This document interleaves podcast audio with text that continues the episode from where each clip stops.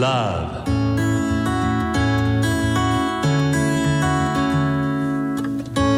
サウナをこよなく愛する私豊沢ひとみが素晴らしきサウナの世界をご紹介するコーナーラブサウナ。このコーナーではサウナの魅力豆知識そして各地のさまざまなサウナとその周辺のカルチャーまでゆるりとお届けします。今日は当麻町にあるコティプライベートサウナコテージをご紹介します。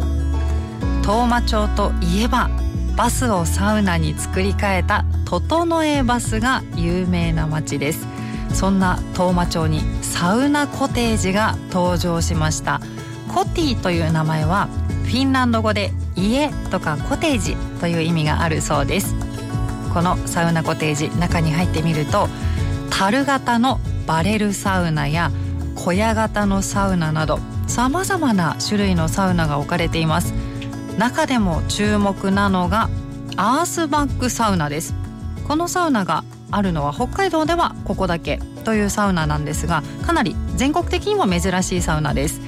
でアウスバックサウナどんなサウナかと言いますと土のを積み上げて作るアースバック工法で作られているんですね。いわゆる土のサウナです。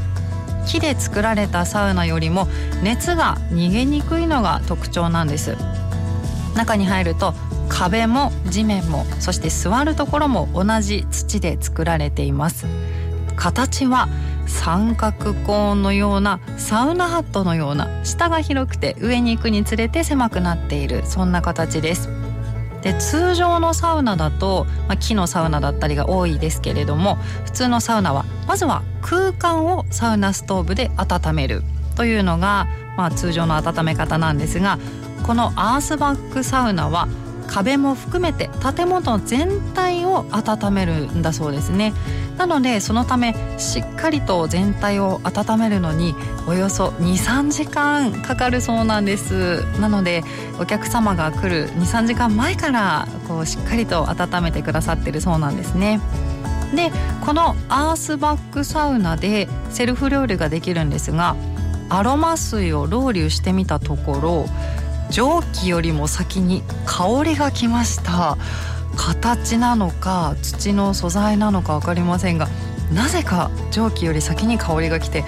なんでだろう不思議だなと思いながら後から来る蒸気でゆっくりと蒸されてきました。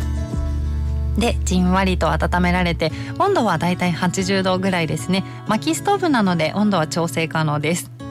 温まった後は水風呂です。こちらのサウナコテージの水風呂は五右衛門風呂になっています。人一人が入ってちょうどいいくらいの水風呂が2つ並んで置かれています。水は気温によって水温変わりますが私が入ってきたのは8月中ですから水温16度くらいちょうどいい水温でした。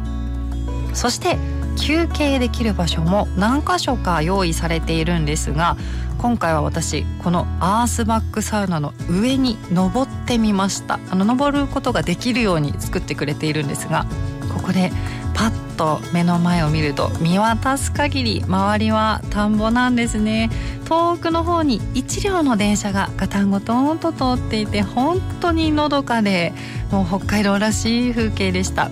でこの時ちょうどあの鳥のサギが2匹一緒にパタパタと目の前を飛んでいってまあなんて穏やかな空間なんだろうとちょっと感動しちゃいました。日帰りでも宿泊でもどちらでも OK です。何種類かあるサウナ。どれに入っても OK な入り比べプランというものもあるそうですのでぜひ行ってみてくださいね。北海道の大自然が満喫できるサウナです。ぜひ当麻町のコティプライベートサウナコテージ行ってみてください。